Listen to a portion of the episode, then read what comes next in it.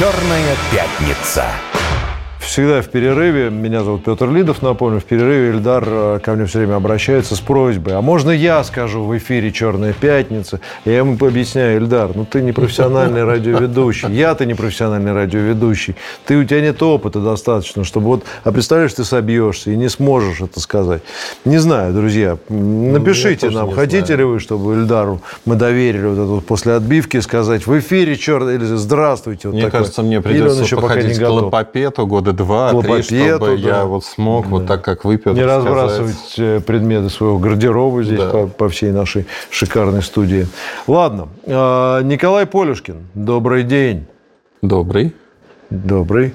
А, случилась ситуация на работе. Каким-то образом взломали WhatsApp у одного из коллег и сделали массовую рассылку. Пришли, пришли кавычки открываются, пришли срочно 25 тысяч на карту, завтра отдам. Фото левой карты я приложили, там и фамилия, там имя и фамилия правильные.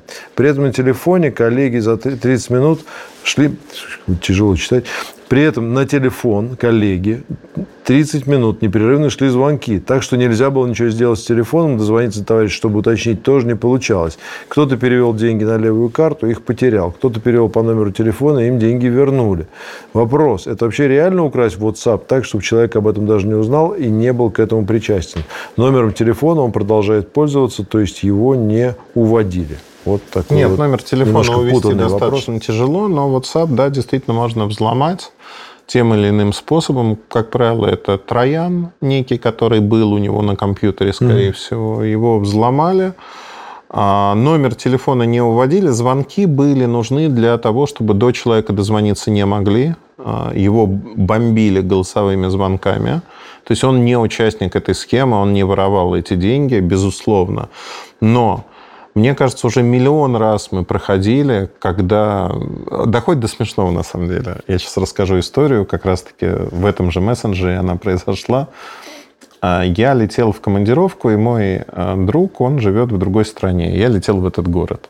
Я понимал, что у меня не будет времени там что-то заказать. Я на Амазоне а, хотел заказать книжки, оплатить их какой-либо картой из России невозможно, как мы все знаем. И я ему пишу, Леша, пожалуйста, вот ссылка, идешь, оплачиваешь конкретно эту книгу или там что-то, я приеду, заберу. Ну, как бы, все хорошо. Человек прислал смайлик такой. Я приезжаю, говорю, где моя книжка? На что человек говорит, а я думал, тебя взломали. Ну, ты бы позвонил, там сказал. Ну, то есть мы привыкли уже, когда нас просят что-то сделать, кликнуть на ссылку, отправить деньги. Мама, папа, я попал в проблемы, вот вам ссылка для перевода денег. Мы не реагируем на это. То есть реагировать можно на знакомого человека, когда он не просто звонит голосом, Голос уже тоже можно подделать, к слову сказать. И я вот сталкивался с такой подделкой, когда синтезировали голос моего сына, который рассказывал, что он попал в проблемы и просил перевести деньги на левый номер телефона. А Когда мы четко понимаем, с кем мы разговариваем, и это действительно близкий человек. Но когда вам пишут в мессенджере и говорят, перечислите деньги, ну, в скайпе так постоянно Ну да, случалось. да. А, Ну, сейчас, кстати, мошенники стали изобретательнее. И, кстати, интересно, я тут, я, по-моему, не- в этой программе, в другой рассказывал, я быстро перескажу. У меня знакомая, она работала, ну, а врач, работала Ну да. в большой клинике, сейчас перешла в другую клинику. Значит, ей поступает сообщение в телеге, в телеграме, у, значит, где написано, значит, что это сообщение от директора той клиники, в которой она работала, там, условно, там, Ольга Васильевна. Ну да. Вот, причем довольно странно, вот, э, значит, она там называется Ольга Васильевна, как бы в, э, да, ВКонтакте. То есть у нее в контактах нет, но она ее знает, но не, не настолько хорошо, чтобы вот как бы она пишет, здравствуйте, там, значит, Мария, как ваши дела? Пишет, нормально дела. Как вам работается? Как вам на, новой месте, на новом месте работы? Говорит, хорошо. Называет это место работы. Та, та, на новом месте работы там-то. Все хорошо. Дальше она пишет, вы знаете, у нас тут проверка сейчас проходит. ФСБ нас проверяет. Значит, это очень серьезное дело. Я вам сейчас пришлю э, значит, в почту значит, соответствующее письмо вам на, на почту. Он говорит, ну, хорошо, присылайте.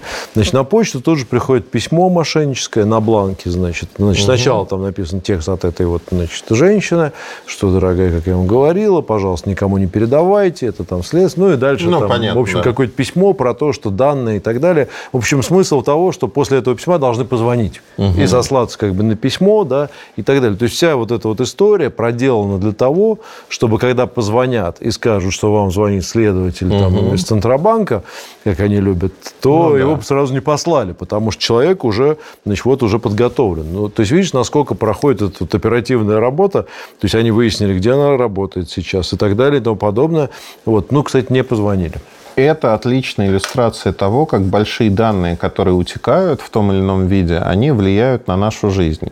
И насколько важно коммерческим организациям в первую очередь защищать данные. Алла Верды расскажу другую историю. Mm-hmm. У меня сын а, какое-то время назад а, учил, ну и продолжает учить немецкий язык. У него там продвинутый уровень. А, он учил в Гёте-институте, ходил на курсы, потом их закрыли.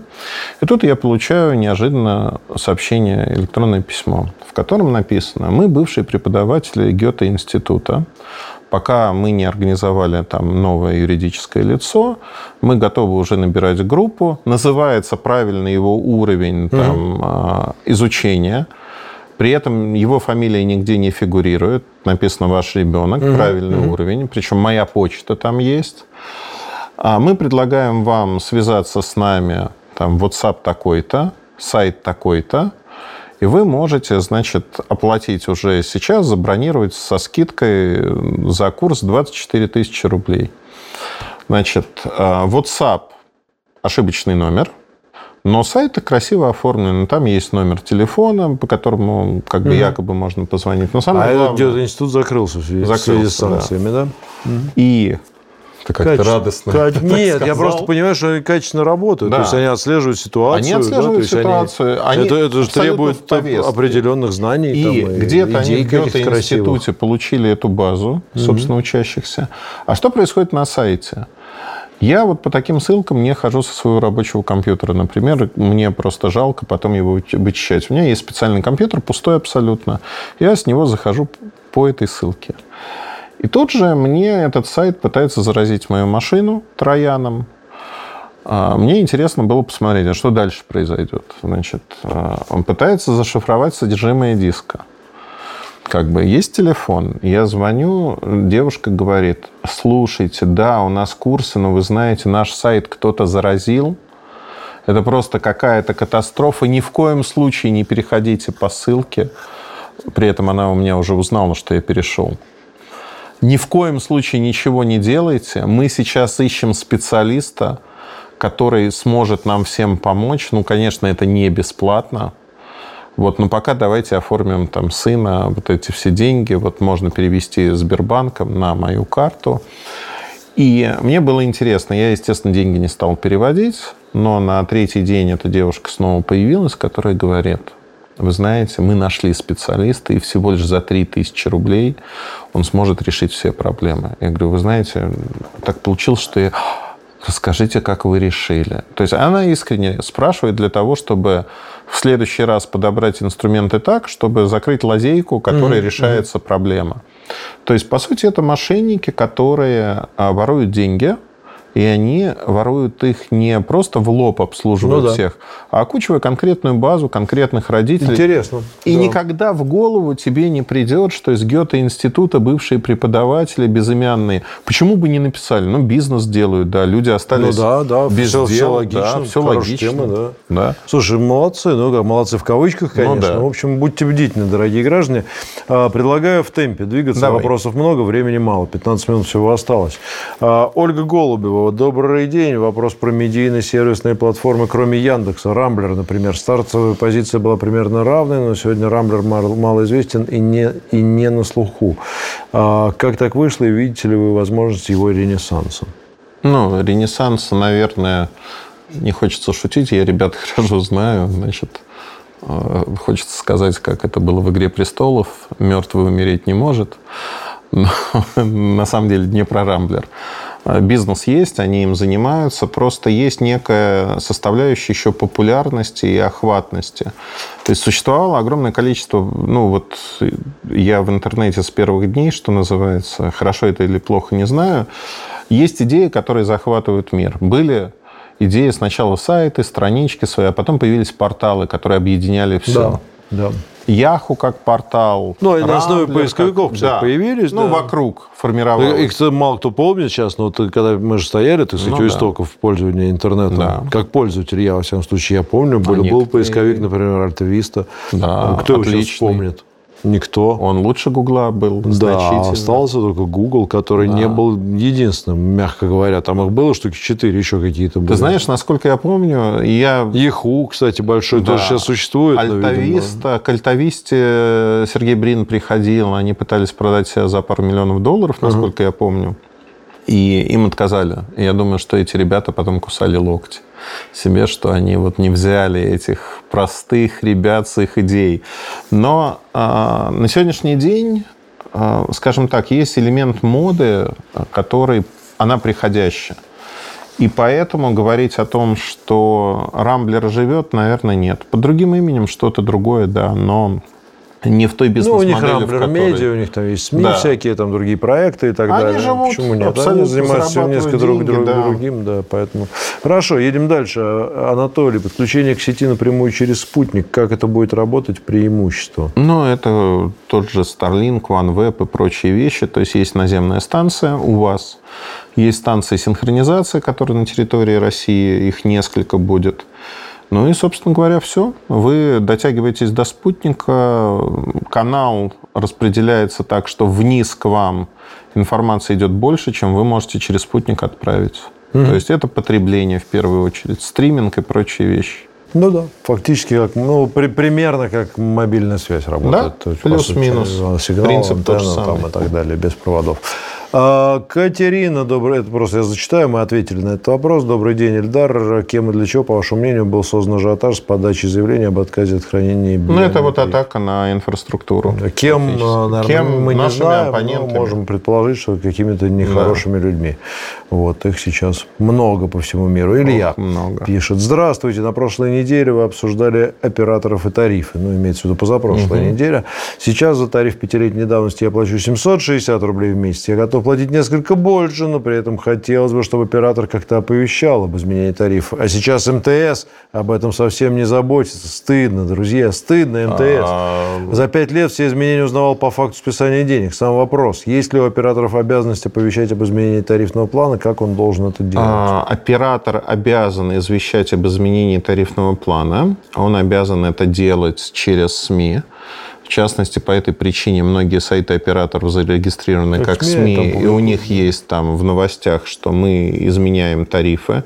Конкретно про МТС могу сказать, что люди получают смс-ки, ну, то есть у меня есть несколько номеров МТС, там один постоянно, другие там периодически. И я вижу эти смс, где не говорится, как меняется ваш тариф, но вы кликаете по ссылке и можете все изучить. И можете изучить, то есть вы уже видите, цена меняется так-то, при этом они пакет услуг пытаются расширить. Поехали дальше. Но, Руман, скажите, когда наша страна сможет выпускать свои качественные смартфоны и ноутбуки, и надо ли это делать или не имеет смысл догонять Китай?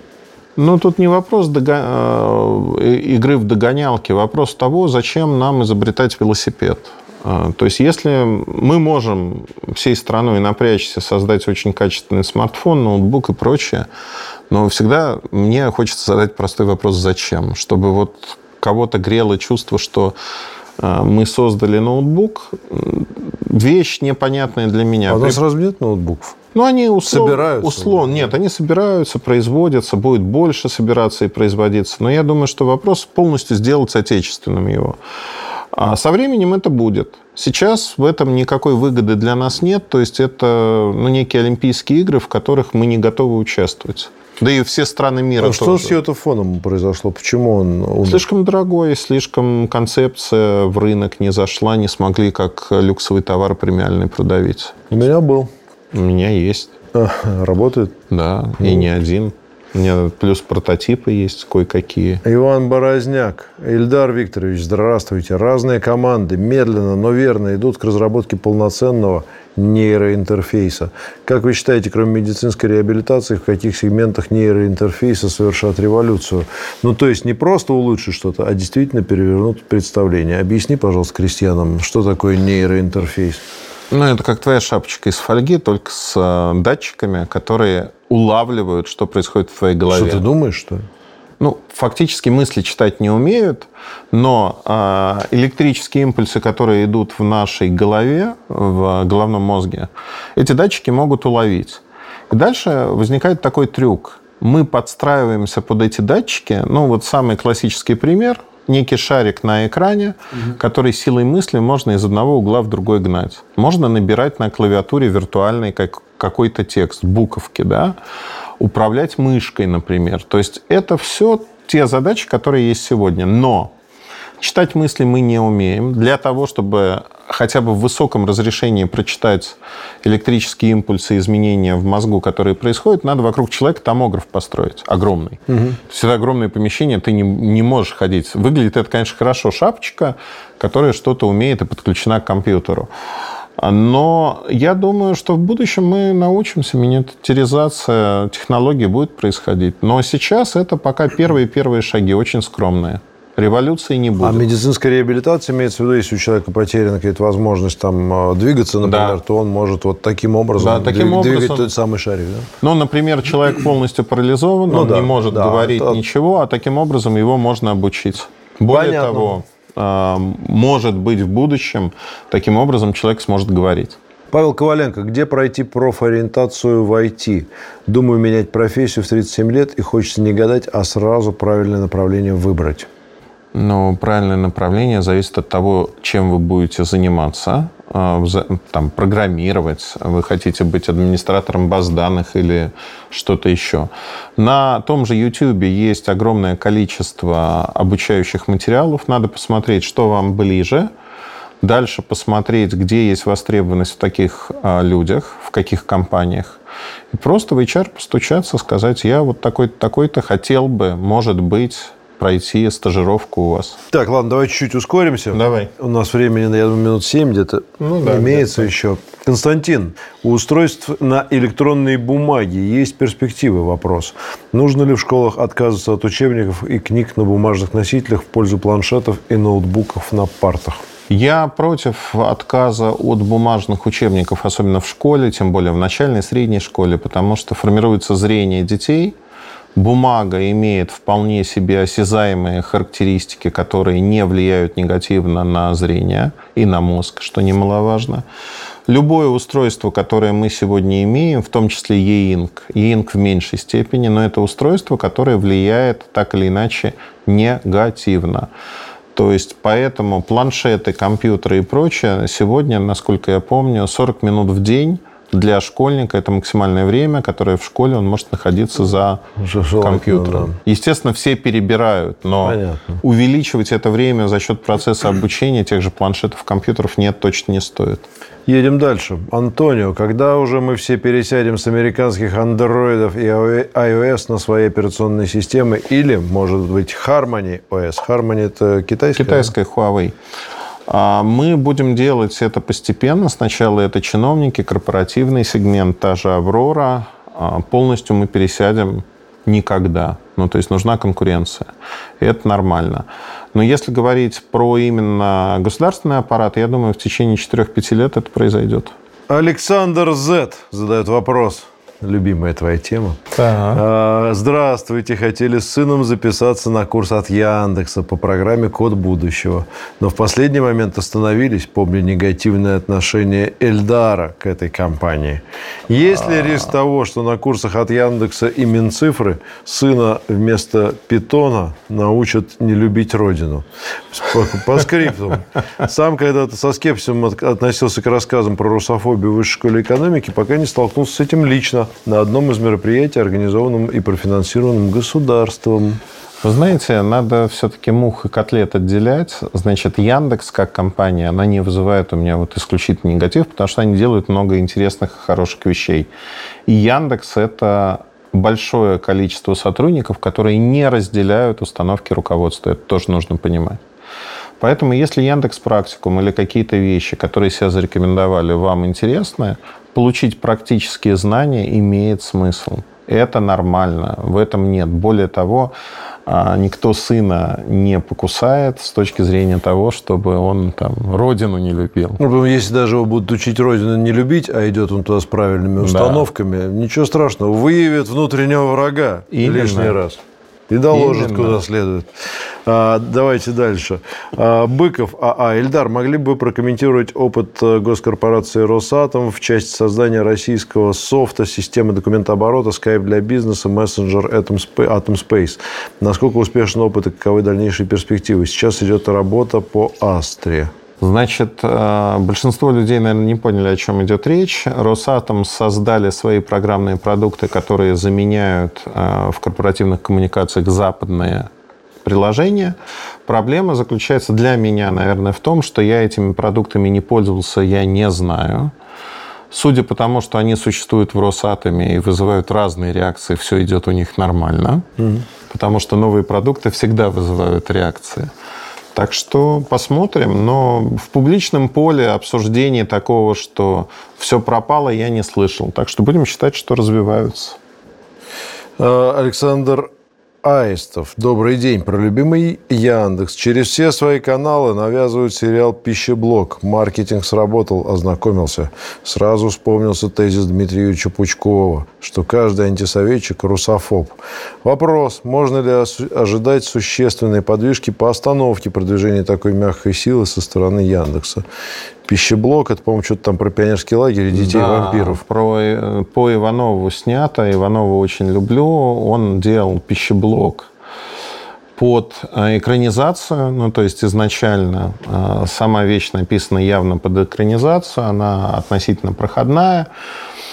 И э, ты знаешь, это уже второй сезон идет. Я видел первый сезон, я видел несколько я полсерии посмотрел, мне что-то не, вот. не, Ну, они сомнительного качества, но он рейтинговый с точки зрения Ну, наверное, для каких-то для подростков нормально. Для подростков. И самое главное, что меня, если в первом сезоне это не прослеживалось, он был адаптирован под сериал «Очень странные дела». А, точно, похож. И он очень похож, немножко отличается канва, но чтобы не было уже сомнений, во втором сезоне они взяли а, тему мелодии, которые были проигрыши в таких тревожных, в очень странных делах. Конечно, чтобы не обвинили в плагиате, они это переделали но попытались воссоздать атмосферу, и там даже некоторые кадры, они скопированы, когда на таком мини-автобусе едут э, в очень странных делах, дети куда-то, то у нас это такой рафик, в котором они тоже куда-то едут по какой-то лесной дороге. Я не пересматривал очень странные дела, но вот это считывается. То есть это то, что умеет Яндекс делать лучше всего, копировать, собственно говоря, э, ну, опять-таки, не Яндекс, мне кажется, снимал, но тем не менее. Копировать они умеют. Это копия. Ну, да. да. Я, я бы тут тоже не преувеличивал значение на значение воспитания подрастающего поколения. На этом мы вынуждены попрощаться с Эльдаром Викторовичем с вами. А, спасибо вам большое. Опять же, все вопросы не успели озвучить. Штуки три осталось. Постараемся в других эфирах а, все Озвучить. сделать. Спасибо. Пока. Счастливо.